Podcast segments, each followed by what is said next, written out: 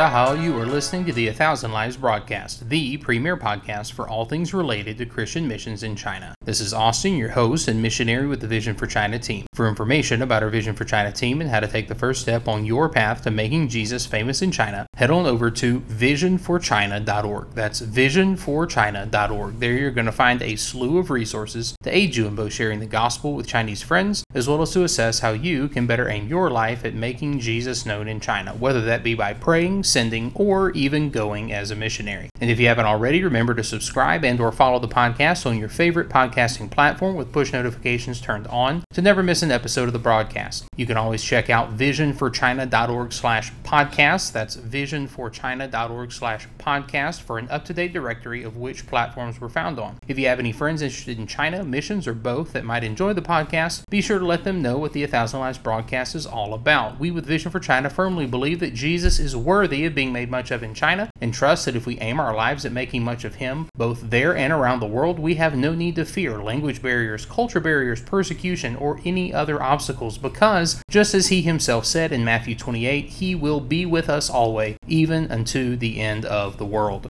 Well, some listeners may already be aware that a few weeks ago I was privileged to be interviewed by my friends MCG and Jay on the Removing Barriers podcast. The stated goal of the Removing Barriers podcast is we are attempting to remove barriers so that we all can have a clear view of the cross. Podcast has been going strong for about two years now, and I really enjoyed connecting with MCG and Jay. While I was on the podcast, we got to discuss China, Chinese culture, my family's plans for the mission field, and much, much more. And I had an absolute blast doing it. MCG and Jay were a pleasure to get to know, and I was immensely blessed to have the opportunity to share the vision that the Lord has given me for ministry in China with them and their audience. If you haven't listened already, I would encourage you to do so by visiting removingbarriers.net slash podcast. That's removingbarriers.net slash podcast. Once you're there, you can find episode number 94 entitled On the Mission Field with Missionary Austin to listen to my interview. As we were preparing to record the podcast, I believe it was MCG that mentioned swapping episodes between podcasts uh, as a way to give each other's audience a taste of what the other podcast is like. So, for today's podcast here on the A Thousand Lives broadcast, I'm excited to let you listen in to one of their past episodes from there on the Removing Barriers podcast.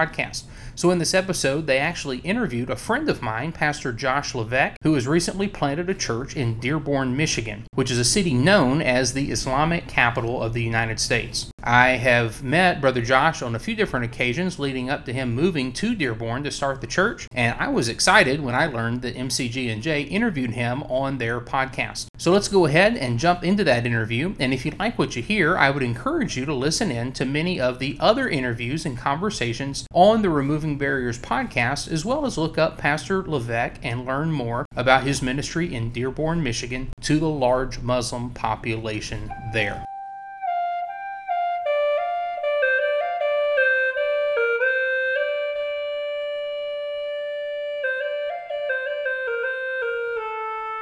I've talked to some pastors in the region who have said they've seen as many as a dozen churches close or leave the city in the past 20 years. Gospel preaching churches. And it's a city where there are empty church buildings, churches that have been turned into mosques. It's a place where people have said, Why in the world are you going there to plant a church?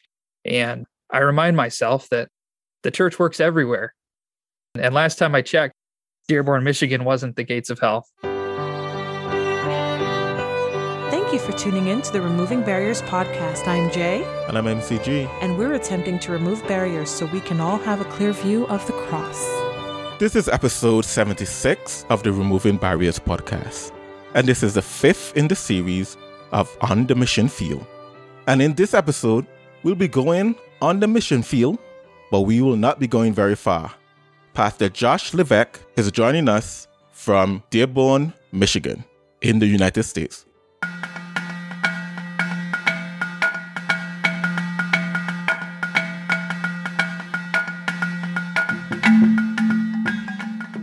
Pastor Josh, it's a pleasure and welcome to the Removing Barriers podcast.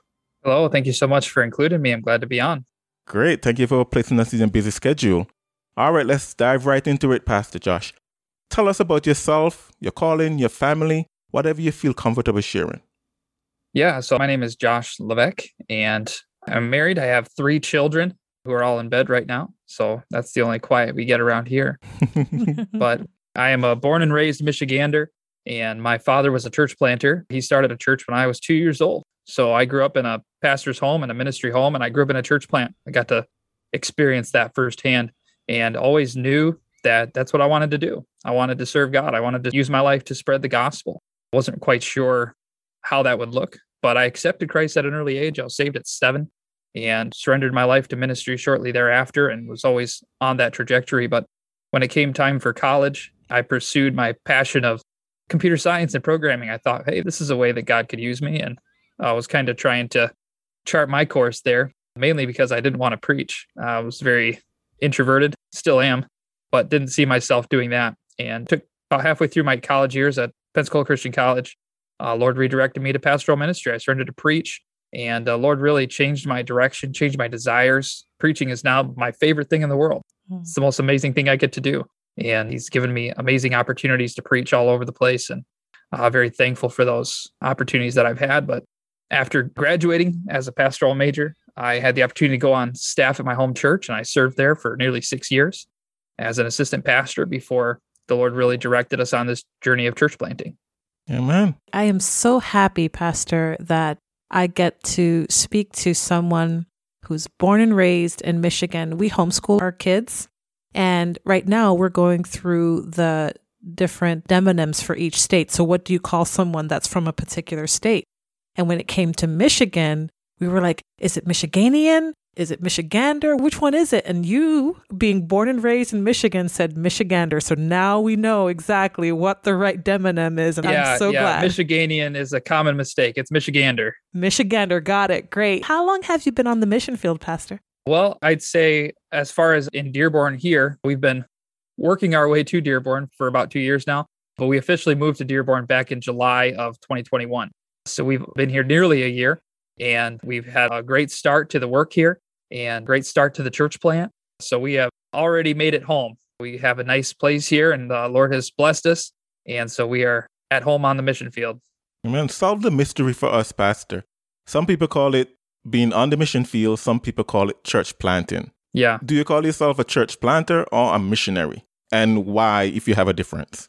Yeah, I'll use both terms. Some people use the term missionary to exclusively mean someone who takes the gospel across some cultural or geographic barriers, which I believe is part of what we're doing here in Dearborn. There are definitely cultural barriers to be dealt with. So it is mission work in that sense. But I take a simpler approach to the even the term missionary. I've always defined a missionary as a Christian on a mission. And Amen. so any Christian who accepts the Great Commission as their purpose in life is a missionary. And I think we should all be missionaries and mission minded. I do particularly favor the term church planter, though, because that is what I believe the fruit of the Great Commission is. Ultimately, should be result in local churches. And so our aim here is mission work, but the goal is to plant a church. Amen. A much wiser person than me said that every Christian is a missionary and every unsaved person is a mission field. Definitely see that. Yeah. So, how long have you known the Lord? You said you got saved when you were seven. You don't have to tell us your age, but. yeah, I was seven years old and I'm only 28. So, large majority of my life but I've known the Lord since then. It was the year 2000 that I accepted Christ and remember it like it was yesterday.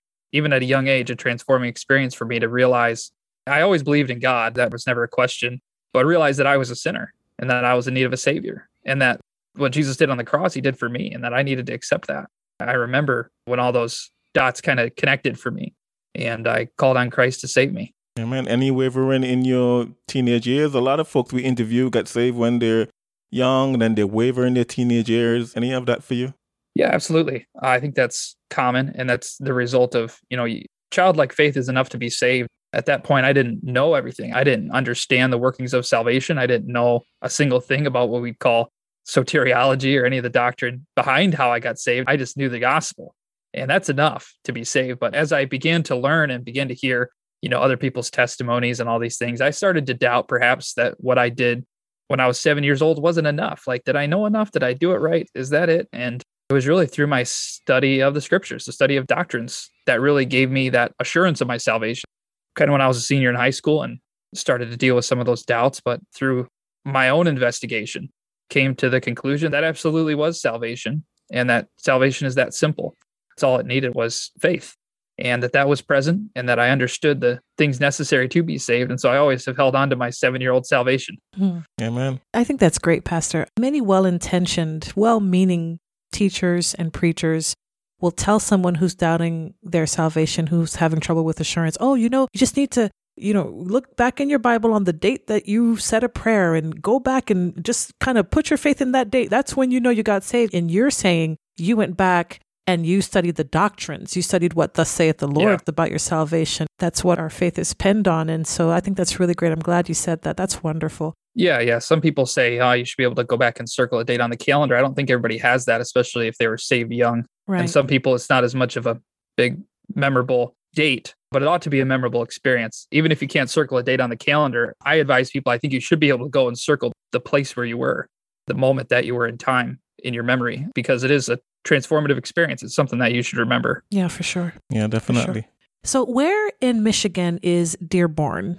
Dearborn is basically West Detroit. So Okay. we share like three borders with Detroit right on the west side. So we're about 15 minutes from, you know, downtown Detroit. So real close there. Did you grow up a big Pistons fan? Oh yeah, 2004 Pistons is the greatest team to ever exist.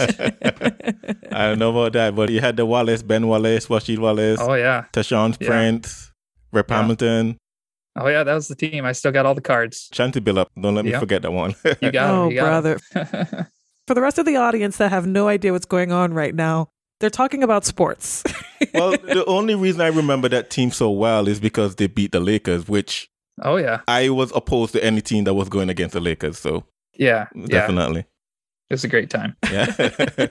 All right. Tell us about Dearborn because the first time I've heard about Dearborn was on the news, and they described Dearborn was that this is the Muslim or the Islamic capital of the United States. Tell us about Dearborn, the people, the population, and is what we're hearing on the news true? Is this the Islamic capital of the United States? I definitely think it's fair to say that. I would say that Dearborn can hold that title. But Wow. Dearborn's significant in a number of ways, being here in Detroit. It's the hometown of Henry Ford. And so it really is the town that Ford built. The Ford Motor Company is headquartered here in Mhm. Dearborn, large Ford assembly plant. All the F 150s roll out of here. And so it's a significant cultural place. I mean, the invention of the automobile happened here. Oh wow. And so there's kind of a monument to that American spirit. The Henry Ford Museum and things are here in the city. And so it's a city that gets a lot of tourism. There's a lot of industry. There are a lot of business and things that goes on here. But because of some of the influence of Henry Ford and the Ford Motor Company, Dearborn became a hub of immigration. I mean, all the way back to the turn of the century, 1910s, 1920s. And it kind of became a bit of an enclave of Arab culture and just grew from there. People wonder like why Dearborn of all places, why Detroit? It doesn't seem like the place that would end up having such a large Arab population, but that's kind of where it started. But today, Dearborn is a city of 110,000. It is, I believe, like the sixth largest city in Michigan and kind of the heart of Metro Detroit down here. But even of that population, nearly 50%, I would argue over 50% of that population are of Arab ancestry.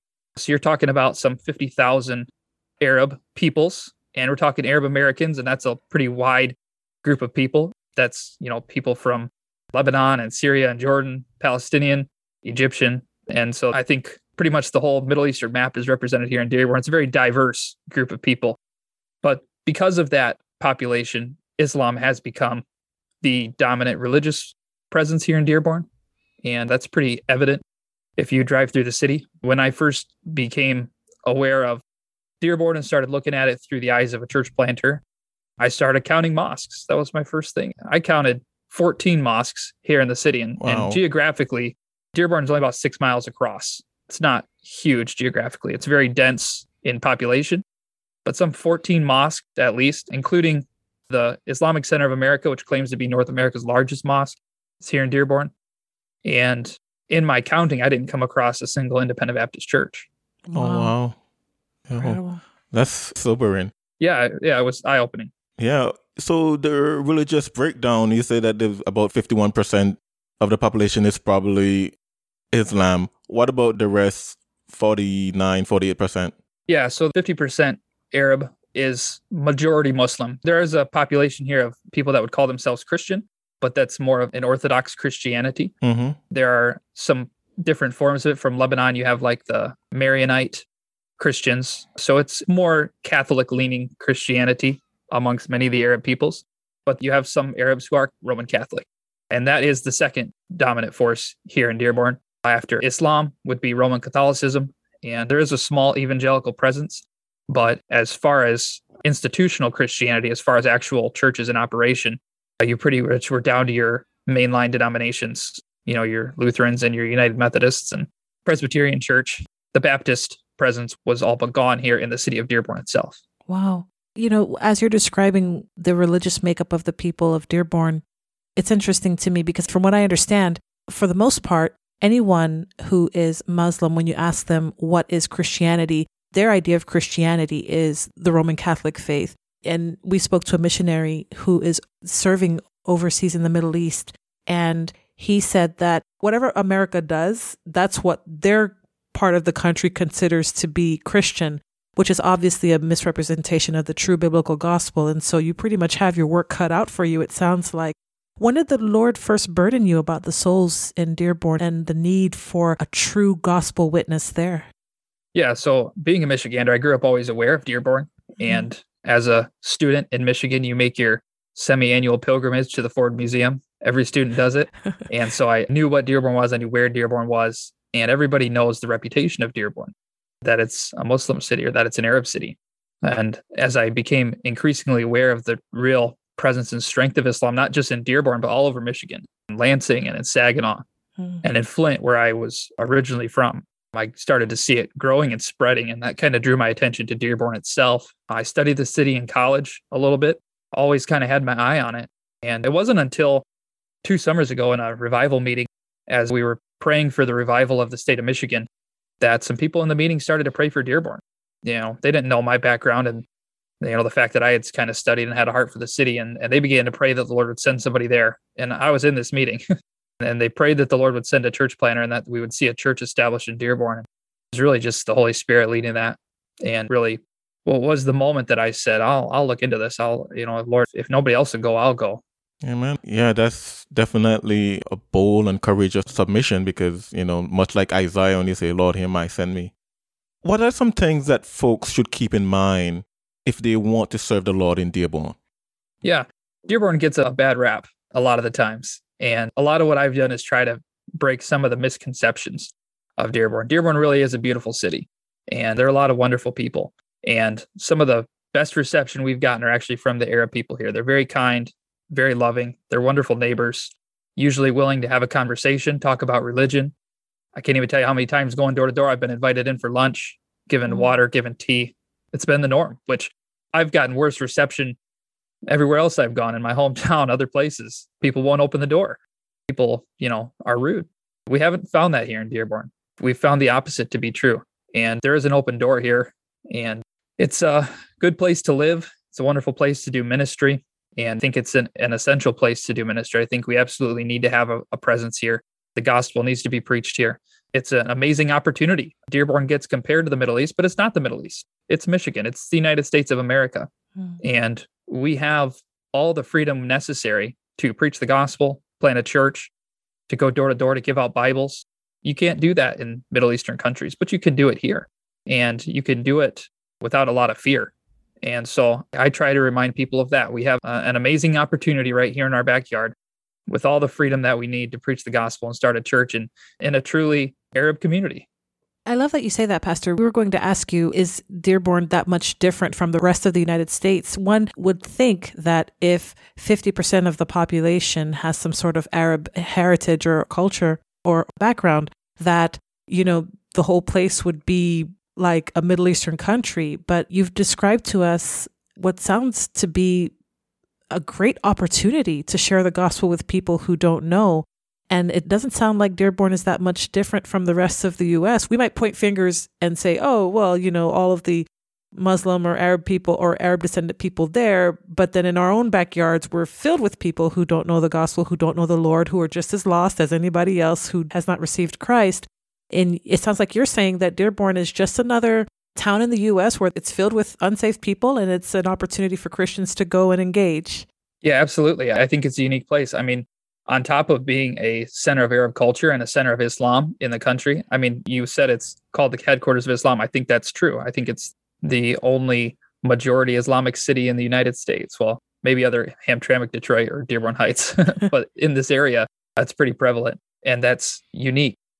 But what we have is an amazing opportunity, like I said, to preach the gospel in this place mm-hmm. and, you know, see it spread to other places. And I hope that the things that we are able to learn and here in Dearborn, we can take to other places because Islam is is growing all around the country. And we want to be prepared to be able to share the gospel with our neighbors, share the gospel with the people in our community. And Dearborn is just a it's another city. We found a headquarters, a place where Islam is, but what we also found is a city of over 100,000 people without an active Baptist church. Mm-hmm. And that ought not be the case, I think, anywhere in the United States. Every community should have a gospel preaching church that is active, and nobody should live and breathe in the United States and not have an opportunity to hear the gospel for themselves. And places like Dearborn and a lot of our cities around the United States, that's not the case. Somebody can be born, raised, go to school, go to college, get a job, get a career, and never have somebody present the gospel to them. Mm-hmm. And our goal is that that wouldn't happen here in Dearborn. Amen. As you're speaking, Pastor, I just wanted to ask something that I'm curious as to what you might say. You know, as Christians, I don't want to paint us all with a wide brush, but we're typically conservative politically.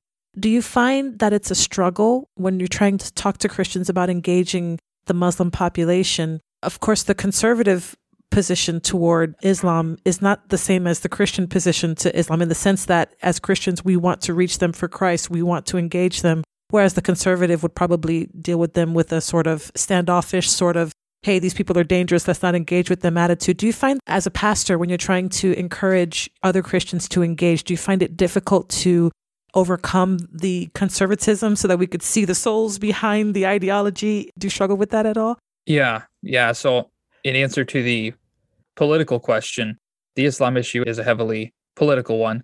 Right. And like I said, a lot of what we've done is try to face a lot of the misconception. And a lot of people have this idea of Muslim built up into their mind into something that is scary. It's intimidating. And you asked if, you know, Dearborn feels like a foreign country. And in some places it does. It really does. The Arab culture has, you know, affected in such a way that it does feel foreign and it can be very intimidating. There are high barriers of culture, there are high barriers of language.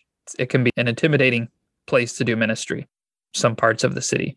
And a lot of people have written Dearborn off for those reasons. Mm-hmm. And I've confronted a lot of and met a lot of people who have this idea of of hey, if they want Dearborn, let them have it. mm. Oh wow.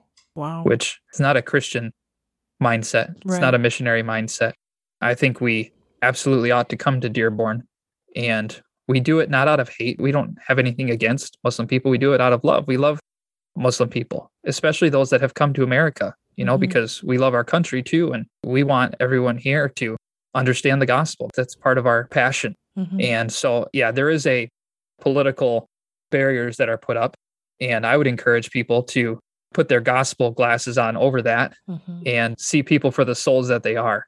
Yep. I fully agree. We look at the world stage, Islam has been an enemy to the United States. Islam has been an enemy to Christianity in general, but you cannot put that on every single person that comes here to the US, especially. That's right. Many of them are very patriotic Americans and they love America like you love America. It can't necessarily paint with a broad brush that way. So even just living here and meeting a lot of people has helped change some of the misconceptions I had. Is there a call for prayer in many Muslim cities around the world? You normally have what do you call it? Yeah, that's the call to prayer. Call to it's prayer. A- yeah, call to prayer. Yeah, so there's a couple places in Dearborn that will have a call to prayer. One mosque that I've heard on the the south end of Dearborn, and then there's another mosque in Hamtramck, Michigan, which is just kind of over the other side of Detroit. So there are some places that do that. And I've even just come across it culturally. I mean, a lot of people recognize it. And, you know, even if there's no audible call, mm-hmm. they're religious and you can tell that they are. Yeah, well, let's dive a little bit deeper into the culture there in Dearborn. Would you say it is more of an Acts chapter 2 where people have more of a concept of who God is, of creation and stuff like that? Or is more like Acts chapter 17 where the people don't know God, it's to the unknown God? How would you fit the culture of Dearborn? Yeah, I'd say probably like anywhere else, you have a little bit of both, but predominantly Islam in general would be more of an Acts chapter 2 uh, when you're talking about, you know, the Jewish people. As much as Jews and Muslims have been, you know, enemies and you would think are the opposites of each other culturally, they're actually very much the same when it comes to worldview, very similar thinking. And so we actually share some common ground when talking with a Muslim person. They do believe in God. They do believe that there's only one God. They do believe that God created the earth. Those are essential foundations that you kind of have to lay with what you would call an Acts 17 or a Greek thinking culture. But that ground doesn't necessarily need to be laid as much with a Muslim person. With a Muslim person, it all comes down to who is Jesus and uh, what are you going to do with Jesus Christ. And so I'm by no means an expert on Islam or apologetics. I've done my fair share of studying and learning, but I've just tried to keep it simple and focus on the heart of the matter, which is the person of Jesus Christ. Amen. If you were to describe some of the needs that, if filled, would make the task of sharing the gospel in Dearborn, Michigan easier, what would those needs be? Yeah. So I'd say generally there's a need for laborers. Mm-hmm. And that's been one of our prayers. When I surrendered to go to Dearborn, one of the first things I asked the Lord for is that we wouldn't do it alone, that we would have co laborers to come here and strive together with us. And the Lord has answered that call. And we have a number of families who have come here with us and have committed to help in this endeavor. And I've met a number of others here in the city, Christian people who have the same heart and burden and, you know, want to be a part of this work. But I'd say that there's room for more. And Dearborn is a place that, you know, can probably take all the missionaries it could get. So we are certainly praying for more laborers that the Lord would raise them up in our midst, Mhm. raise them up right here in Dearborn, but that even others might come that have a burden to maybe do Islamic ministry, maybe do church planting. It's a very unique opportunity that we have here in Dearborn to do both in a very influential place. And then beyond that, we are praying that the Lord would continue to grow our church and that we would be able to find a permanent home here in the city. I'd say if we have one need, one thing that would really open up our opportunities, it would be a church home. Right now, we meet in a hotel, and that's very limiting in many ways as far as space and time and cost. So we're praying and we're asking God to show us where that step might be. We're saving and raising money to be prepared to take that step. It's very expensive here in the city, get real estate or to do construction or anything. So we're praying and we're preparing. Pastor, what are some of the difficulties that are unique to reaching the lost in Dearborn? Definitely what's unique in Dearborn is going to be that barrier of cultural Mhm. Islam. You know, many people will claim to be Muslim as part of their identity. It is not just what they believe, it is who they are. And anyone who's ministered in a Muslim context will tell you that there are some higher barriers for an Islamic person to even consider the gospel. And once the gospel has been considered, to make that step of faith. And I've known missionaries and friends who have labored for years in Muslim contexts without a convert. And that's the reality that we face. It's a long game, it's a game of patience, it's a game of perseverance. It's going to be about building relationships and building a lot of trust here in this city in order to be able to have fruitful gospel ministry. Amen. Well, you're listening to the Removing Barriers podcast. We're sitting down with Pastor Josh, missionary or church planter to Dearborn, Michigan. We'll be right back. Hi, this is Jay. MCG and I would like for you to help us remove barriers by going to removingbarriers.net and subscribing to receive all things removing barriers. If you'd like to take your efforts a bit further and help us keep the mics on, consider donating at removingbarriers.net slash donate. Removing Barriers, a clear view of the cross. Hey, thanks so much for listening to the Removing Barriers podcast. Did you know that you could find us on Twitter, Gab, Parler, Facebook, and Reddit? Go to removingbarriers.net slash contact and like and follow us on social media. Removing Barriers, a clear view of the cross. Well, Pastor, let's go into a little bit of a fun section, find out some of your favorites. What is your favorite scripture verse? Yeah, so I have a lot of them. And Give us a few. most of the verses that I have claimed or would say are life verses come from the book of Romans. And I would say 115 that I'm not ashamed of the gospel of Christ is the power of God unto salvation. And that's always been a motivator for me not to be ashamed Amen. and not to hide. We want to be a public presence here in Dearborn. I have kind of known some to come and do some kind of, you know, undercover work. And that's not what we came here to do. We want people to know who we are and what we believe and be bold, courageous. Mhm. And so that verse has always motivated me. And then on Romans 15, verse 20, Paul describes his passion, his ambition, we could say, was to preach Christ where he had not been named. He wanted to, you know, he would say remove barriers. He wanted to go to new places. He wanted to pioneer. He wanted to break new ground. And that's a real, an apostolic mission. And I think that's the heart of church planting. It's the idea to go to a new place and to start something new, to go to a place where perhaps the work has been abandoned and pick up the mantle and you know confront the giants in the community and so it's a pioneering work and it's something that you can really give your life to that ambition of paul's has always been a, a motivator for me as well What is your favorite Bible history? Some people call it a Bible story, but we hate to use that word because we don't think the Bible has any stories in it. It's all history. What's your favorite biblical historical account? yeah so i'd say right now the one that i've attached myself to in a personal way is that of moses and the burning bush i've preached it a lot that's not why i grew the beard but if it helps me be Moses, then it helps me. But I do love the person of Moses, the account of the burning bush, and particularly the Lord's God's words through that bush. You know, Moses met with God that day, and God described his passion and his burden for the children of Israel. That God was aware of the suffering, he was aware of everything they were going through, and but he reveals that he had a plan to alleviate that suffering. He had a plan to liberate them from bondage. And then he told Moses, You're the plan. Amen. you're the man. You're going to go. I'm going to do this, but you're going to go tell them. And so Moses got to be in that privileged position of being the messenger of liberty. Like Jesus said, his mission on this earth was to proclaim liberty to the captives. And, you know, that's what we all get to do. We get to go and tell people in bondage how to be free. Mm-hmm. Amen. And what better thing in the world is there than that? Yeah. Since you mentioned the beard, let's detour a little bit. Why the beard? you know, usually most people in independent fundamental Baptist realm don't have such a, should I say, a man beard like what you have there. Yeah, yeah. Thank you. Thank you. it was something I always wanted. I always wanted to grow a beard and I never had the opportunity to. I, you know, went to, you know, Christian school, had to shave, went to Christian college, had to shave. And my summer job, I worked asbestos abatement. I had to wear a respirator. So I always had to be clean shaven. So once I got out of college and everything, I'm like, all right, it's time. I'm going to let it go. And I actually started growing the beard when I had an opportunity to go to the Middle East, which unfortunately was COVID canceled, like everything else in 2020. hmm But the beard stuck and it's part of me now. I thought you were just going to say, man, I grew up. That's all.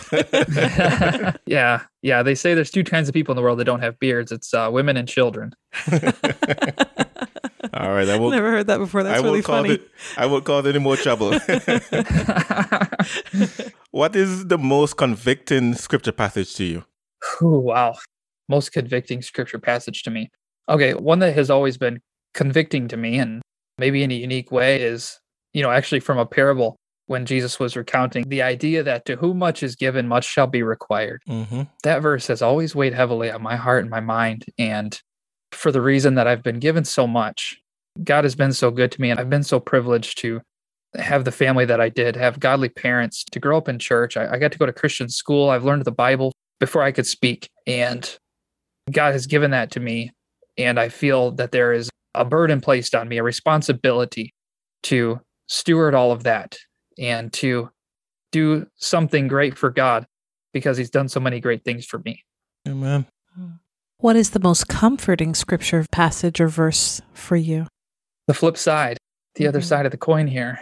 As a church planter, I have to say that the verse that I've attached myself to as a comfort is from the Gospel of Matthew. Jesus Christ said, I will build my church and the gates of hell shall not prevail against it. Mm. Amen. And, uh, you know, Dearborn, Michigan is a unique place. It's a place where, you know, I've talked to some pastors in the region who have said they've seen as many as a dozen churches close or leave the city in the past 20 years, gospel preaching churches. And it's a city where there are empty church buildings, churches that have been turned into mosques. It's a place where people have said, Why in the world are you going there to plant a church? And I remind myself that the church works everywhere. Mhm. And last time I checked, Dearborn, Michigan wasn't the gates of hell. It's a great place. And it's a place full of people that need the gospel, and Jesus Christ promised he'd build his church anywhere. And so he can do it here. Amen. What is your favorite hymn of the faith? Favorite hymn of the faith? So many wonderful ones. We've been enjoying singing hymns in the church plant and sung some great ones. I see you asked me about if I ever had doubts about my salvation. And one of the things that when I was praying over that and asking God to help me understand and to be sure was the hymn Blessed Assurance. And I even remember that at that time when I was just praying, asking God to help me, it was actually that hymn that came to my mind and the words that Jesus is mine. Oh, a foretaste of glory divine. I have eternal life right now. And so I've always loved that hymn. Every time I sing it, I think of that moment where Christ really gave me that assurance to know that I'm never going to die. I'm going to live mm. forever because eternal life doesn't begin when you die, it begins when you're saved. And so we already have that. Amen. Who is your favorite giant of the faith from the scriptures? From the scriptures. Well, I already told you about my affinity for Moses. So I'll tell you about my other favorite bearded Bible character is John the Baptist. And I've been preaching on John the Baptist. I really associate a lot with him. And, you know, he received high praise from Jesus, but his single verse mantra of he must increase, I must decrease has really become a mission statement of mine. And it gives place for ambition and Christ must increase. That's what my life is about. I want more people to know about Jesus than ever before. And so we can be ambitious, but it's on the flip side, I must decrease. And so it's ambition, but it's not ambition for myself. It's mm-hmm. ambition for Christ, no self ambition. And so John the Baptist has been an inspiring character to me and someone that I look up to and emulate. Amen.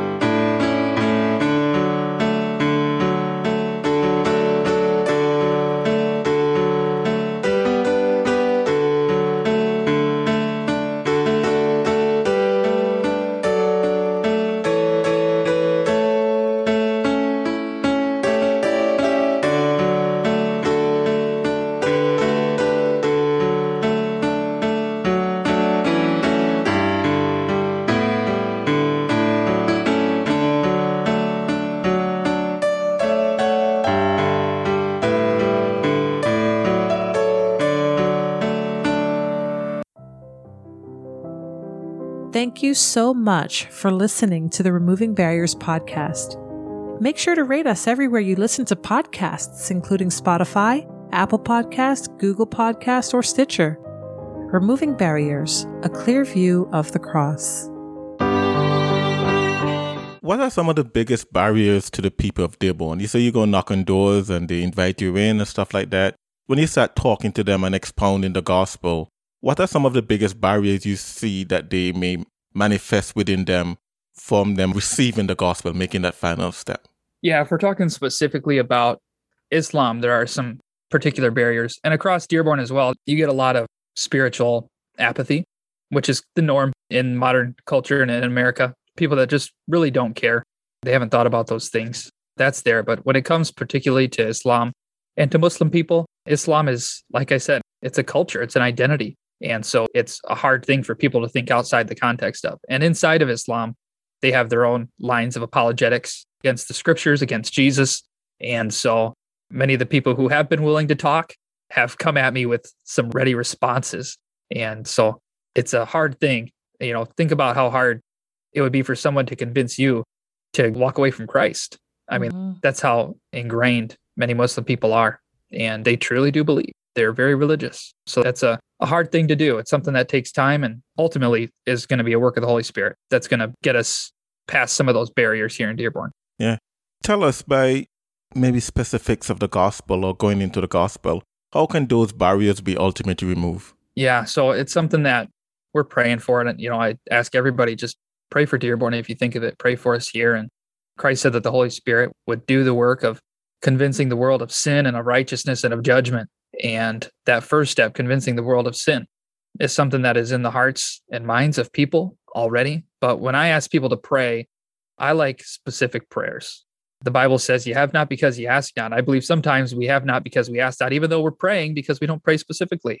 We have a way of praying without asking for anything. And mm. so when we pray, ask ask for what you want, ask what you want to see happening. And so I say pray in this way, pray that the Holy Spirit would do its work of convincing the men and women of Dearborn of their sinfulness. That's the first step of their need for a savior, of their separation from God. And that's barrier number one. And then, secondly, of righteousness, that they would be convinced of the righteousness of Jesus Christ and the authority of the scriptures and the deity of Jesus Christ. And then of judgment, of their personal need to accept Jesus Christ on behalf of their sins.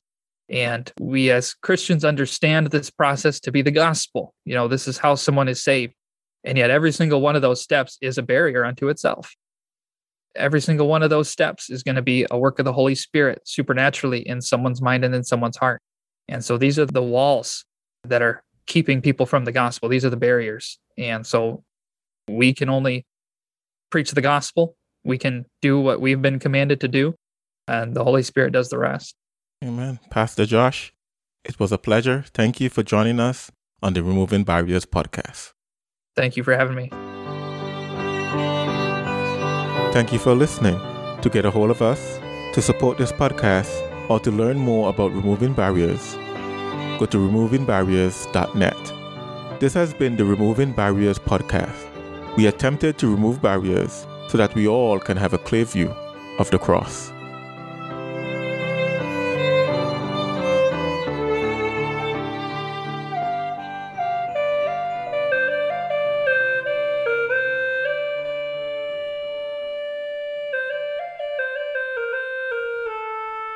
Well, you have been listening to MCG and J over at the Removing Barriers podcast interview Pastor Josh Levesque. Again, if you like what you heard, I would encourage you to head on over to removingbarriers.net to learn more about the Removing Barriers podcast and listen in to their many other episodes and interviews. And with that, today's episode of the A Thousand Lives broadcast is a wrap. Thank you all for listening in and letting others know that Jesus is worthy of being made much of in China. This has been Austin, your host and missionary with the Vision for China team. For more information about our Vision for China team and how to take the first step on your path to making Jesus famous in China, head on over to visionforchina.org. There you're going to find a slew of resources to aid you in both sharing the gospel with Chinese friends as well as to assess how you can better aim your life at making Jesus known in China, whether that be by praying, sending, or even going as a missionary. Well, until next time, 再见。